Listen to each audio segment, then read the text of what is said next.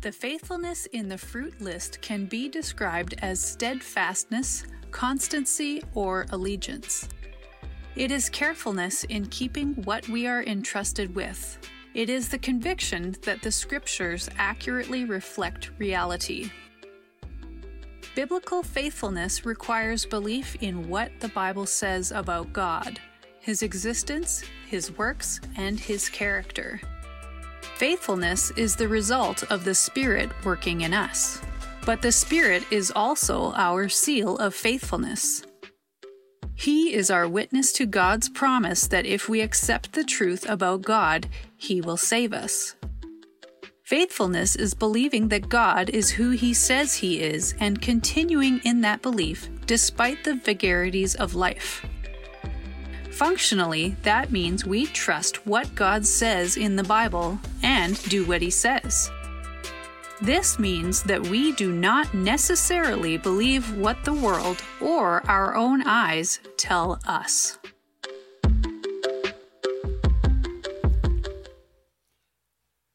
Well, good morning, everyone. And last week I told you that winter's almost here and you booed me, so I'm not going to tell you that. But, uh, well, we've been having a good summer. It's been really good. The rain stopped and the sun shines, and our hearts are full of joy. Amen? Amen. That's good to hear. Well, this morning we are looking at the seventh item on the fruit list. And remember, we said this is a checklist to help us to see where we're at, and that if anything was missing in that checklist, that that was a red flag that we need to stop whatever we're doing and we need to examine our lives to see what is wrong? What happened? Why are we not experiencing all of the fruit? And remember, I said it was, it was a package deal, it's, it's all or nothing. So if something's missing in the list, that means that, that everything is missing. And so this morning, uh, I want to remind you that faithfulness is a, a, term that we use to describe someone who has a, a consistent faith in God. Let me say that again. Faithfulness is a term that we use to describe someone who has a consistent faith in God. And this faith in God is a faith in, in the way that He works in our lives and in His Word. You got that? So we have faith in God and faith in His Word, the way that He works, and we trust that, that whatever happens, it's for the glory of God, and God knows all about it. Now, sometimes we feel that God doesn't know what's going on because we're going through a hard time. Uh, anybody like that this morning? You've gone through a hard time, you say, Where's God? Is He there? And let me just remind you that, uh, and this is not just Alan Duncalf saying this, it's not just my opinion, but this is what the Word of God says. In fact, we're reminded again and again. Jesus says, I will never leave you nor forsake you. So, this is the promise of God to his children. And those who are faithful are people who understand that and believe that and trust that about God. And so, you've heard me give you my little definition of what faith is. And uh, let's see if you know what it is. Faith is. Uh, you heard the others and then you copied them. Okay, so faith is believing God and doing what he says. So, here's, uh, let me just share this with you. He, this is Abraham, and this is his, this is his journey. He, he lived in Ur, and at the age of 75, God calls him out of Ur. Now, did you hear that? I've, I've just turned 60 and I'm thinking of retirement. Uh, if I were Abraham, I would have another 15 years to go before I started doing what God wanted me to do.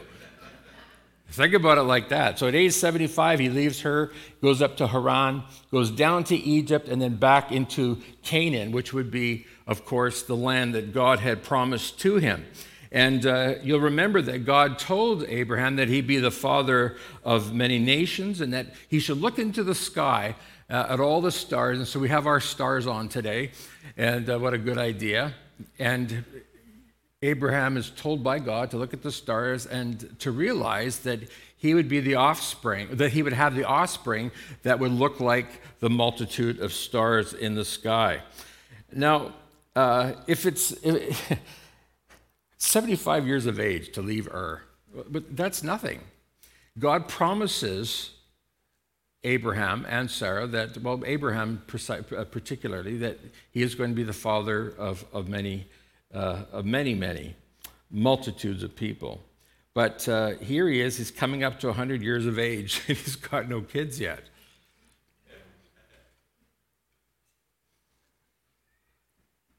I'm 60 years old. The thought of having another child at this age just about gives me a nervous breakdown. Like, I want to have grandkids, I really do, but I want to be able to send them home at the end of the night. so,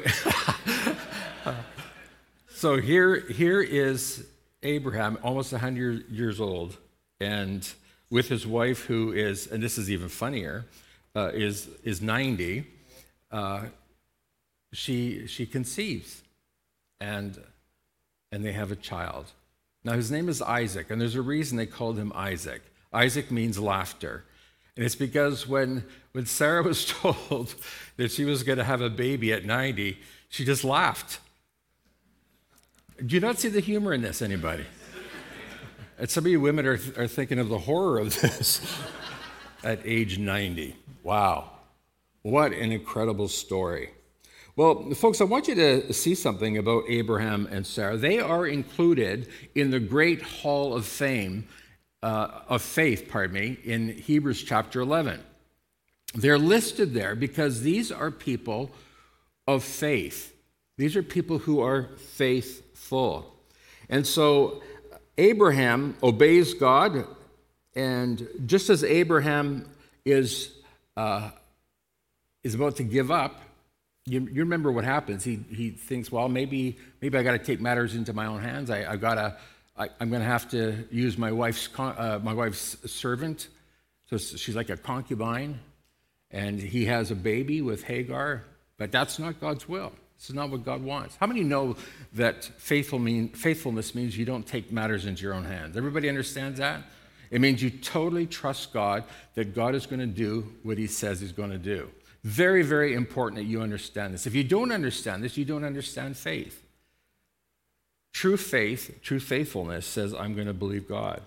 So when Isaac's born, God says to Abraham, as if Abraham hasn't been tested enough, says, Abraham, now that Isaac is grown up, I'd like you to sacrifice him to me. Say what? That's, that's right, you heard me. I want you to offer him as a sacrifice to me. Now, Abraham, look at his trust in God, his faithfulness. He trusts God so much, he thinks to himself, well, if I kill my son and I sacrifice him, God's able to resurrect him. And hey, I'm the man. I'm 100 years old. I gave birth, I, have, I, I conceived a child with my wife. I can do it again. He's trusting God. So Abraham's about to slaughter his son, and God stops him. God stops him from doing this great deed. This, this act of Abraham, his willingness to, to sacrifice his son, is a shadow of what's to come in the New Testament. God is telegraphing to us from thousands of years ago his intention of giving his own son on behalf of his children. Now, think about that for a moment. God was testing Abraham to see if Abraham was a man that trusted God, and he did. And so Abraham arrives in Canaan, and God says to Abraham, This is going to be the land that you'll be able to call your very own. But he, he is not able to see the fulfillment of that promise in his lifetime. And you know the story. It takes, it takes some generations before that actually happens. But Nevertheless, Abraham trusts the Lord. He believes God. He is faithful to God. Now, I just want the Spirit of God to really speak to your heart right now, to enable you to trust God, that even though you don't see what, what, you, what you understand as God's promise to you, that doesn't mean that God's not keeping his promise. Now, Abraham and Sarah, they they are included in Genesis or Hebrews 11 because of their faithfulness to God. Now they could have turned around and said, "You know what? I, we're done with this. We're, we're going back to Ur," but they never did. Why? Because of their faith in God. They could have told everyone, hey, we made a mistake. But they remained faithful to God. They could have gotten angry at God and, and they could have abandoned him and say, obviously, this is a false religion. It didn't work. We didn't get what we wanted. We, we, understood that God was going to make us rich and we didn't get rich the way we thought we would be. No, they had faith in God, regardless of the circumstances. They could have accused God of not telling the truth, of lying, but they put their faith in God. Now, I want you to hear this in Hebrews chapter 11, verses 13 to 16. It says, These people died still believing what God had promised them. They did not receive what was promised, but they saw it all from a distance and welcomed it. They agreed that they were foreigners and nomads here on earth.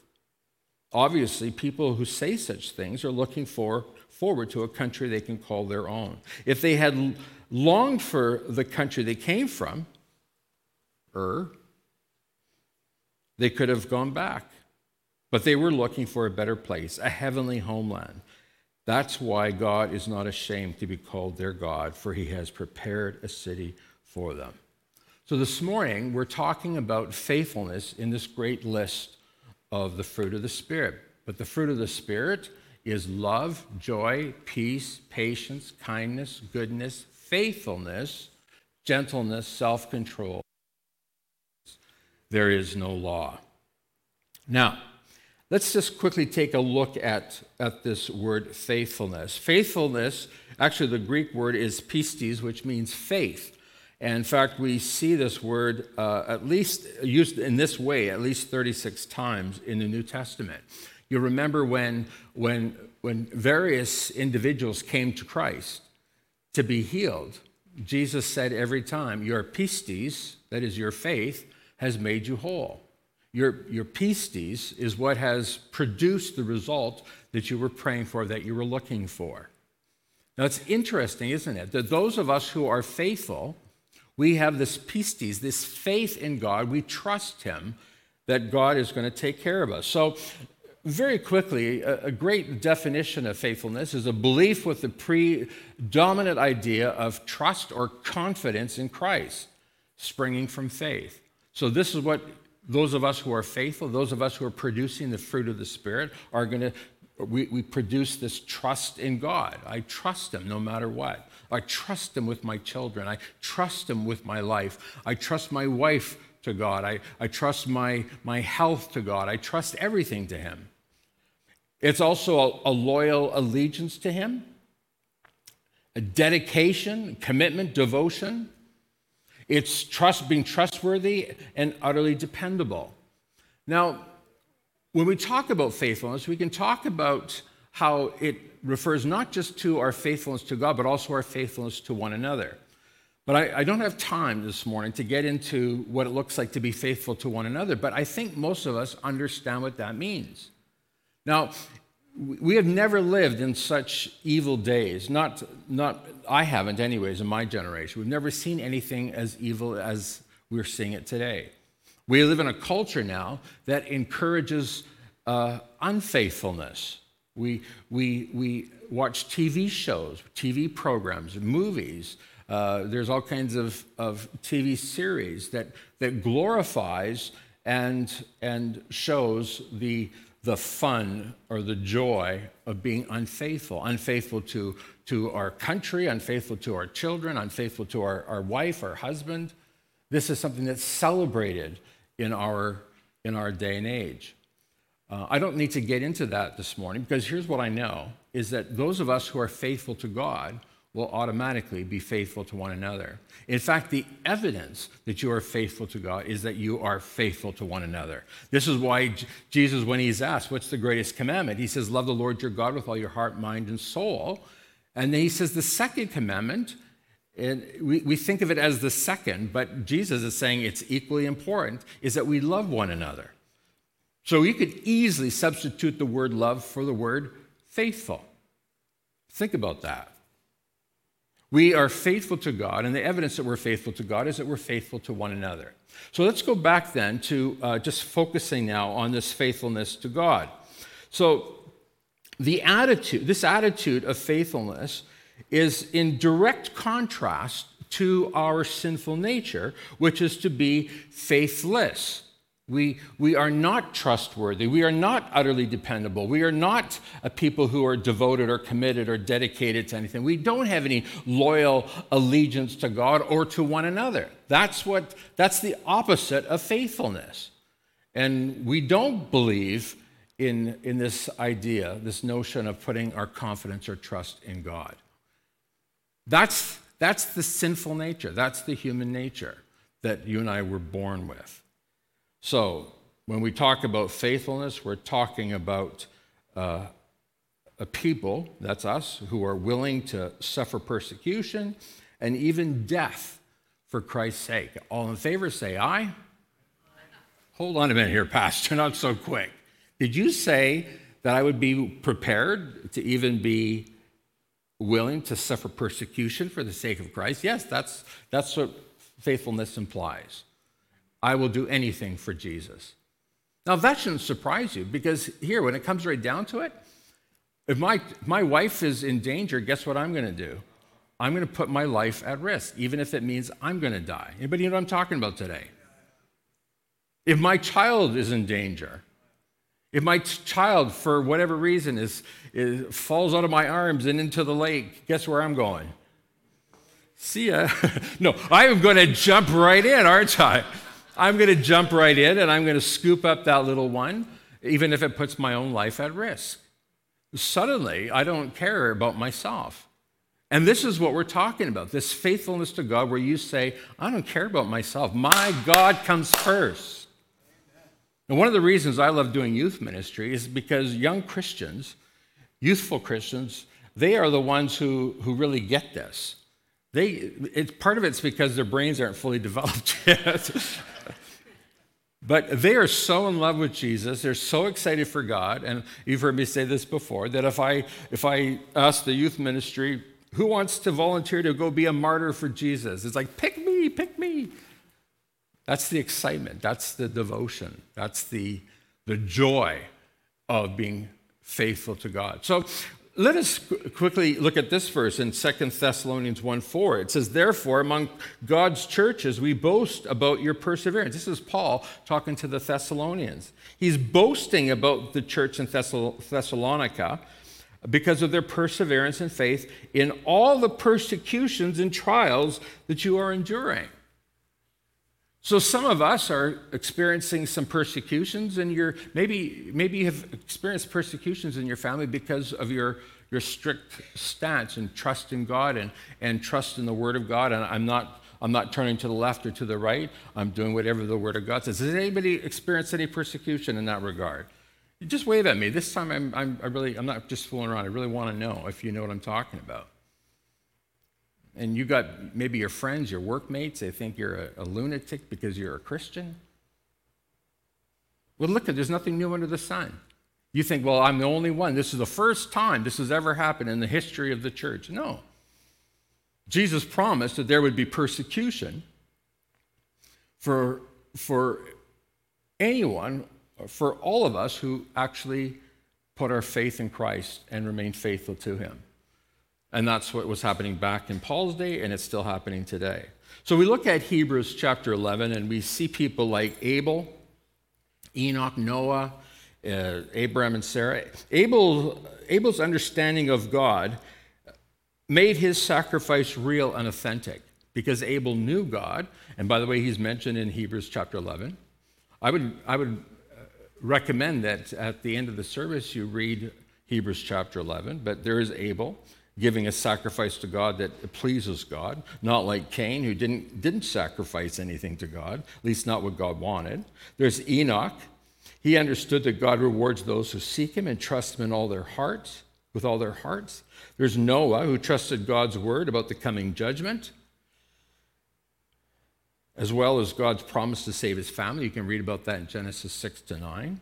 There's Abraham and Sarah, who believed against all evidence that they would give uh, give birth to a child. That's Genesis 21, verses 1 to 34. There's Rahab. Remember Rahab? Remember the she was the, the prostitute. Can you imagine being known as Rahab the prostitute? Wow, that's how she's known for uh, for all of time. But I'll tell you what she's known for in the scripture is that she, she trusted God. And when the children of Israel came to march around Jericho, remember she, she hid the spies when they came to spy out Jericho? And she said, Well, you got to save me. And they said, Well, we will. Just drop a red cord from your window, and we'll make sure that, that the people connected to that red cord are spared. She trusted God. She did that, and she was spared. There's Gideon. Mustard seed faith. He was able to, to overwhelm an entire army. You can read about that Judges 6 to 7. Then there's Isaac, and there's Jacob, and then there's Joseph, Moses' parents, there's Moses himself, there's the Israelites. They went, Hebrews 11 says they went through the Red Sea by faith, and then they marched around Jericho by faith. There's, there's Gideon, Barak, there's Samson, Jephthah, there's David, Samuel, all the prophets. There's Daniel, Shadrach, Meshach, and Abednego. In Hebrews 11:33 it says that these men shut the mouths of lions and quenched the flames of fire. Those of us who trust God, God does mighty, mighty great things through us. One of the things that we always comment on is that Cross Church is not a massive church, it's not a mega church, but it's, it's a big church in the sense of what we're able to do for the glory of God. Think about that. It's because of the faithfulness of the members of this church, the faithfulness of the people who say, This church is my church and I'm on board to do what God wants to do through this church. So we understand now what faithfulness is. We have a better idea of it. And so we return to faithfulness. Now, I need to remind everybody that faithfulness, having faith in God, is something that comes by the Holy Spirit. Now, I need to remind you of this because this is something that, that it's really hard for us to get it through our head. It's not something that you can produce on your own. Does everybody understand that? So you say, yeah, yeah, yeah, I'm going to be more like Abraham. I'm going to be more like Daniel. I'm going to dare to be a Daniel. I'm, I'm going to. But, but the fact is, you can't do this on your own. Well, then, Pastor John, what's the point in talking about this? Why are, why, are we, why are we going through this? Because and this is something I've been saying for the last few weeks, because what we have to do is we have to cooperate with the Holy Spirit who is constantly at work in us, prompting us and nudging us in the direction that God wants us to go. Does everybody understand that? So, this is not just a religion that we hold to, this Christianity. It's, it's not just a religion. We just go through the rituals and all the things you have to do and because we're Christian. No, no, no, no. This is a relationship with God where God is constantly at work in the life of the believer, day by day and moment by moment. And this is why the Apostle Paul warns us not to quench the Holy Spirit in our lives and not to grieve the Holy Spirit. How do we quench the Holy Spirit? How do we grieve the Holy Spirit? Is when we refuse to listen to the promptings of the Spirit in our lives. And He's constantly, constantly at work in us. You say, Pastor can you give me an example? Sure. As a child, when I became a Christian, if I went through a store, I saw a candy bar that looked good to me, I think, I'd like to have this. And as long as no one's looking, I could have it. But the prompting of the Holy Spirit in me says, no, don't do that. And so, where I'm where I would like to take that. Now the Holy Spirit's prompting me not to. Now that's an extreme example. It's a big example, right? But the fact is, is that God is constantly prompting you day by day and moment by moment. Even in the way that you interact in traffic. You can blow your top, you can get angry. You'll notice that I talk about this sort of thing a lot. I wonder why. Hey, I'm, I'm like you.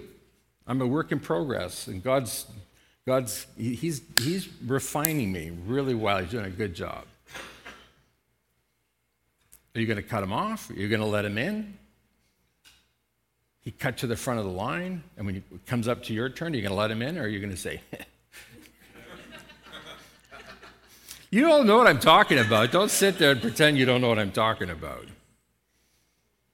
In the grocery store, you're going to let that person ahead of you?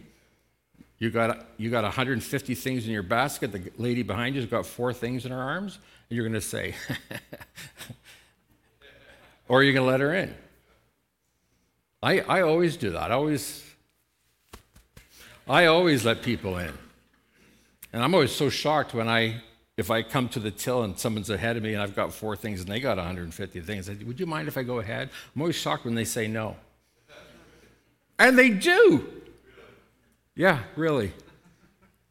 We'll say it's Superstore, but don't tell anybody I told you that.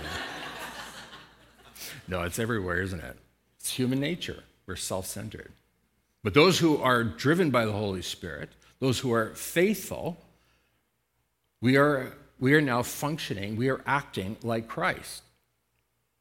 Faithfulness, faith in God, trust in God, trust in His directives trust in his commands, trust in what he wants us to do, is, is who we are. It's what we do. Now, here's the question for you. And now you're going to maybe get mad at me for meddling. Pastor Allen, you're just you're a little cutting a little too close to the bone. Based on the way that you function from day to day at your work site or in your family, what would the people in your family say about you? What would the people at work say about you? Would they say, this person really is a person who has faith? This is a person who really has the faith, a faith in God. This person is truly different because of the faith that he or she has. What would they say about you? Well, Peter, in, in his letters, in fact, all the epistles, uh, are extremely pragmatic in the sense that they teach us what to do and how to live our lives. And so Peter, summing up his instructions to the believers in 2 Peter 3:18, he says, "But grow in the grace and the knowledge of our Lord and Savior Jesus Christ." Do you know, it was you've heard me share this before, but it was it was well after I'd uh, graduated from Bible college. I'd been in the ministry for about 4 years, and suddenly I came across this verse afresh and anew. I've read it many times. But I only focus on the last half of that verse where it says, but grow, it says, grow in the grace and knowledge of our Lord and Savior Jesus Christ. I, the knowledge of Jesus Christ, yeah, I, I know Jesus. I have a good idea of who he is. The problem is, I had no idea what it meant to grow in the grace of the Lord Jesus Christ. Now, if you and I are going to produce this kind of faithfulness in our lives, this is going to happen by the grace of God, by the grace of the Lord Jesus Christ at work in you. When I talk about growing in grace, this happens as we avail ourselves, as we take hold of this grace that is available to us. And this is why we tell you how to avail yourself of God's grace. And so the first thing I want to point out to you if you are going to be if you're going to be a man or a woman of faith is you first of all have to yes you have to grow in christ. You have to grow in the knowledge of christ. The way jesus put in john 15 is that you need to abide in the vine.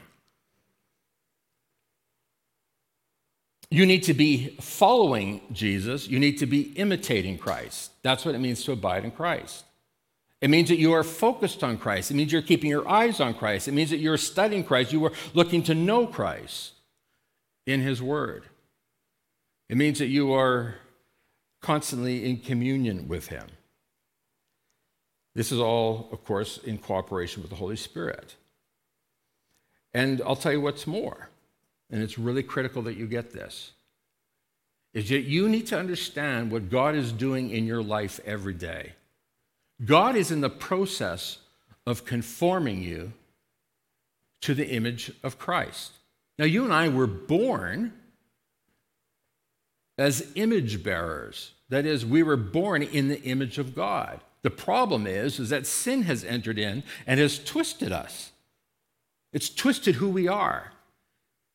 And we have this sin nature that, that makes us look a little bit like God, but not, but not completely. In fact, we are marred by sin. And so, what has to happen is that we need to be born again and then reshaped and restored to the image of God. And the way Paul puts it is like this He says, and we know that for those who love God, all things work together for good, for those who are called according to his purpose. For those whom he foreknew, he also predestined to be conformed to the image of his Son. You need to understand what God is doing in your life. So, look at there's going to be good things that are going to happen, and there's going to be some difficult things that are going to happen. There's going to be some real struggles in your life. There's going to be some real pain and suffering. How many know that this world is not our home? This is what I just read to you from Hebrews 11. Abraham and Sarah and Enoch and Abel, they understood this world's not my home. I'm an alien here. I don't belong here. I'm here for a little while, but thanks be to God, I'm going to be with him forever and forever. But before we get there, we need to be conformed to the image of his son, Jesus Christ. God wants to restore the image of God in us. And the only way that that can be done is if we understand what that is. And that is that we look like Jesus. When we talk like Jesus, we act like Jesus. Are we going to be perfect like Jesus? Not, not in this life. But there is a day when we will rise again from the dead and we will be glorified and we will be made like Christ. Hallelujah. Hallelujah. This is what we're looking forward to. But in the meantime, those of us who are faithful, we're growing in Christ and we are rejoicing in the fact that we are being conformed to the image of Christ. These, these bogus TV preachers, I'm sick to death of them them pro- pro- proclaiming and suggesting to you that what God really wants for you is to be rich and to never be sick and to be and to be healthy and to have all the things you ever wanted that all your prayers will be answered. In fact, they're going to they're going to set up clinics to teach you how you can get what you want. It's not biblical, people. And you need to understand what the truth is, and the truth is, is that God is working all things together to conform you to the image of his son Christ. If you understand this and you surrender to this, then you will find yourself living a faithful life. But wait, there's more. It doesn't stop there. The Lord is working in us right now using good and bad experiences, our victories, our struggles to conform us to the image of Christ. But here's the other thing. So you're growing in your knowledge of Christ, but you need to grow in grace. So we're growing in our knowledge of Christ, but that's only half the equation. The other half of this equation, according to Peter, is that we grow in grace. Now, many preachers will tell you all the things you're not to do. Don't do this, don't do that, don't, don't, don't, don't, don't. But what I'm here today to do is to tell you what to do in order for you to grow in grace. Biblical faithfulness requires belief in what the Bible says about God, about his existence, about his works and his character. And this faithfulness to God that is enabled by the Holy Spirit, it, it compels you and encourages you to keep on going and don't give up. How many people have felt like giving up? Sure. I talk to people every week, all the time. People that talk, tell, tell their stories, share their testimony about how they wanted to give up. Like, oh, I just was in a terrible state. I just wanted to have a drink and just, just, just kill the pain and the suffering. But the Holy Spirit's at work saying, uh uh-uh, uh, that's not how to do it. Don't give in. Continue in your faithfulness and the way that you're going to be faithful is, of course, by growing in grace. So, what, what do we look, how, how do we know how to do this? Well, let's look to the early church. And here's what we read it says, All the believers devoted themselves to the apostles' teaching and to fellowship and to sharing in meals, including the Lord's Supper, what we call communion, and to prayer. They worshiped together at the temple each day. They met in homes for the Lord's Supper and shared their meals with great joy and generosity. This was the great work of God in the early church. So, what, what do we see here about, about growing in grace? Well, actually, there's two things that happen.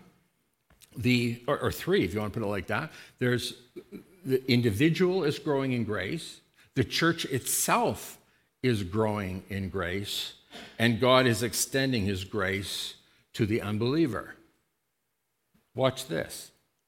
That word uh, in, uh, verse 42, where it says the believers devoted themselves, that word devoted is, uh, is in Greek the word persevering. So this is really what we're doing. We talked about, about faithfulness, we talked about, uh, about devotion and commitment. That's what we're talking about. The believers devoted themselves. You and I must devote ourselves. What are we devoting ourselves to? Well, to the study of the Scripture, the apostles' teaching, the study of Scripture. We're devoting ourselves to fellowship with other believers. This is why we, we say that if you're going to be a follower of Christ, you need to be in a small group. We say small group, but you can call it whatever you want. You can call it a Bible study, you can call it a fellowship group, but you need to be in fellowship with other believers who share your values, that believe what you believe, and that will encourage you and hold you accountable and even spur you on to love and good deeds, as it says in Hebrews. And what's more, they broke bread together, they had communion. By the way, that word uh, breaking bread together, word communion, is the word koinonia. You may have heard that before. Koinonia is used at least 19 times, and it refers to fellowship, and it refers to joint participation, working together. It, it, it identifies that ideal, that ideal bond that, that, that Christ prayed about in John chapter 17, where he prayed that the believers would love one another. Folks, I want you to see something here. This, this, all of this is happening in the context of being together. When you come to church on Sunday, and, and it, they did go to church here, they, they broke the bread together, they prayed together, and then they're in the temple together, and they're being generous with one another. I want you to see that all of this happens together. And so, where it's nice to be able to stay home in your pajamas and have a cup of coffee and watch church on YouTube.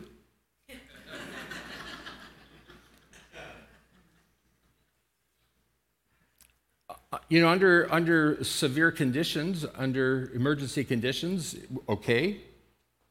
But, folks, our job as Christians is to meet together. We have to meet together because this is where we discover and enjoy the means of God's grace.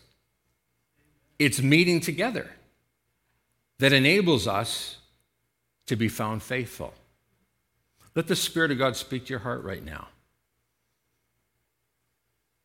One of the things that, that I, I believed when I was younger is that, that my faith was my own private personal business, and I had to go alone and be alone with God and meet with Him alone and pray with Him alone, and, and, and it was all about just God working in me.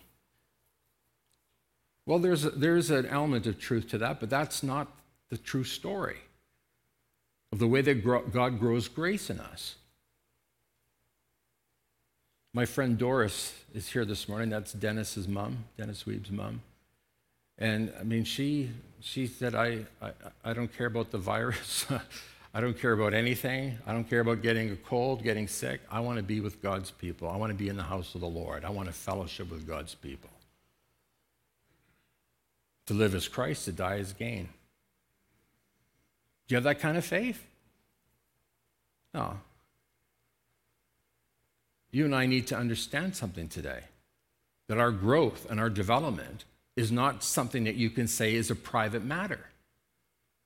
It's something that happens together. We grow in the knowledge of Christ together, we grow in grace together. And we hold each other accountable.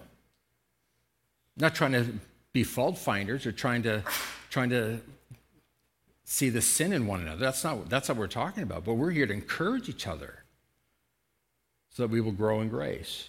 so when you come to church on Sunday, what you don't know is hearing the preaching of the word is a way that you're going to receive God's grace. Did you know that? Is that a yes or a no? Yes. Yeah. All right. That's how you receive. It's seeing your brothers and sisters in Christ is a way of receiving God's grace. Praying together is a way of receiving God's grace. And what does His grace do? It enables us to be faithful. So you need to be in church on Sunday. You need to be serving in church on Sunday. You need to be breaking bread with one another. You need to be uh, enjoying communion together. And by the way, communion's coming up in the next Sunday or two, so keep your eyes and ears open for that. There's still uh, small groups that are meeting even now, even though small groups are officially not on. People are meeting together to fellowship together, to pray together. What's going on? People are availing themselves of the grace that's available.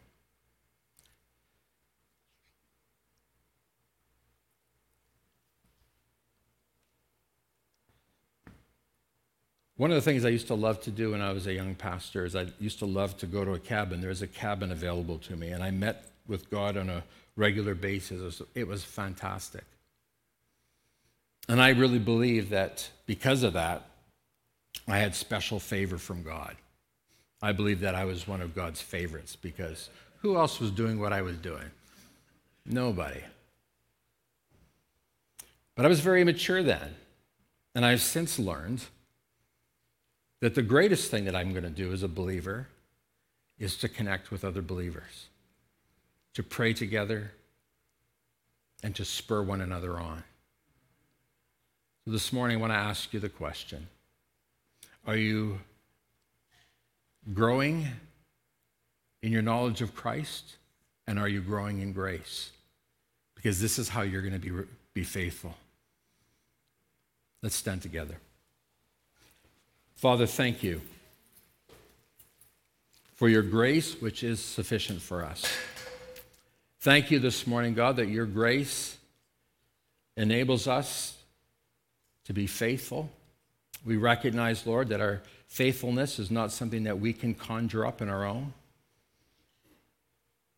And we invite you, Holy Spirit, to work in us, transform us and make us more like Jesus. Help us, we pray, to grow in our knowledge of Christ and in grace. We thank you, O oh God, that this is a work that you're doing in us. We ask now that you would give us the grace to cooperate with you and do all the things you've called us to do for the glory of your name. We prayed in Jesus' name. Everyone said it? Amen. Tell the person beside you, go be faithful.